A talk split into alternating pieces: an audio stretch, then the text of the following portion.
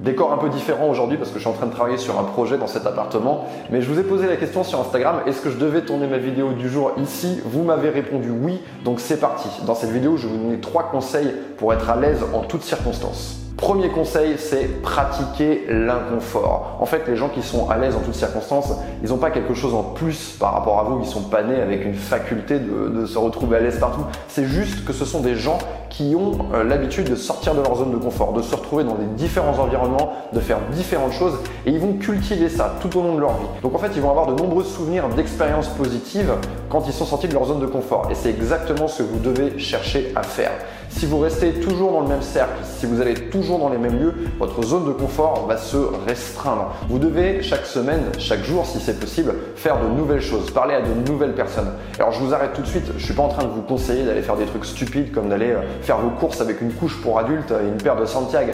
Allez simplement demander l'heure à quelqu'un si vous êtes quelqu'un qui est terrifié à l'idée de parler à une personne que vous ne connaissez pas. Vous pouvez arrêter une personne dans la rue, lui dire qu'elle est belle. Vous pouvez simplement aller pratiquer des nouvelles activités, mais essayez de multiplier ça multiplier vos sorties de zone de confort, ce qui fait que bah, à partir du moment où vous allez vous retrouver dans une situation nouvelle, eh c'est un sentiment qui va pas être tout à fait étrange pour vous. Conseil numéro 2, c'est communiquer avec les gens.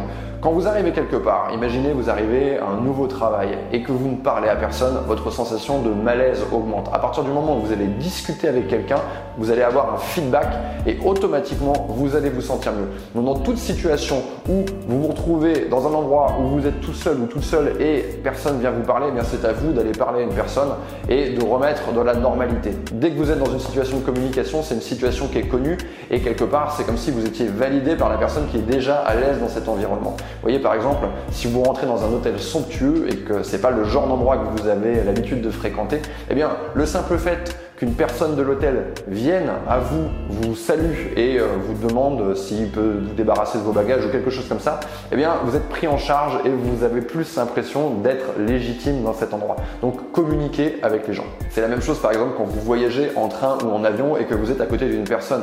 Dites-lui tout de suite bonjour. N'attendez pas une demi-heure, une heure, une heure et demie pour adresser la parole à cette personne parce que plus vous allez attendre, plus cette sensation de bizarrerie va augmenter en vous et plus ça va être difficile de discuter avec cette personne. Si vous voulez augmenter votre nombre d'interactions sociales, vous devez apprendre à dire bonjour tout de suite.